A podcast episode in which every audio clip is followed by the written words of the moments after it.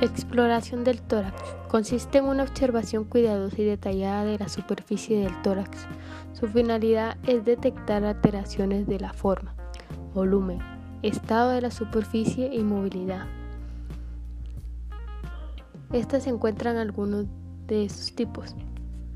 Estática y dinámica. Las deformidades del tórax se dividen en congénitas y adquiridas. Algunas, algunas características del primer grupo son tórax acanalado, pectus excavatum o tórax embudo, tórax piramidal, tórax piriforme, tórax acanalado. Presenta un discreto hundimiento longitudinal del esternón, tórax en embudo o pectus excavatum.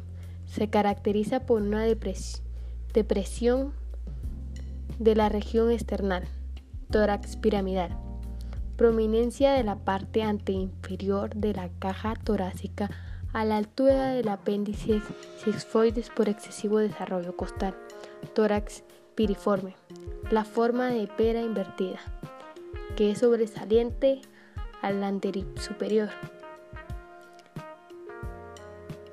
En el segundo grupo de deformidades adquiridas están tórax raquilítico,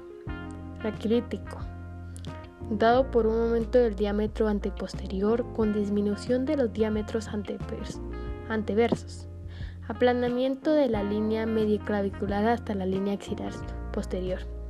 Tórax efisematoso, es voluminoso, cilíndrico, con aumento del diámetro anteposterior y de adverso inferior, se observa en casos de efisema pulmonar.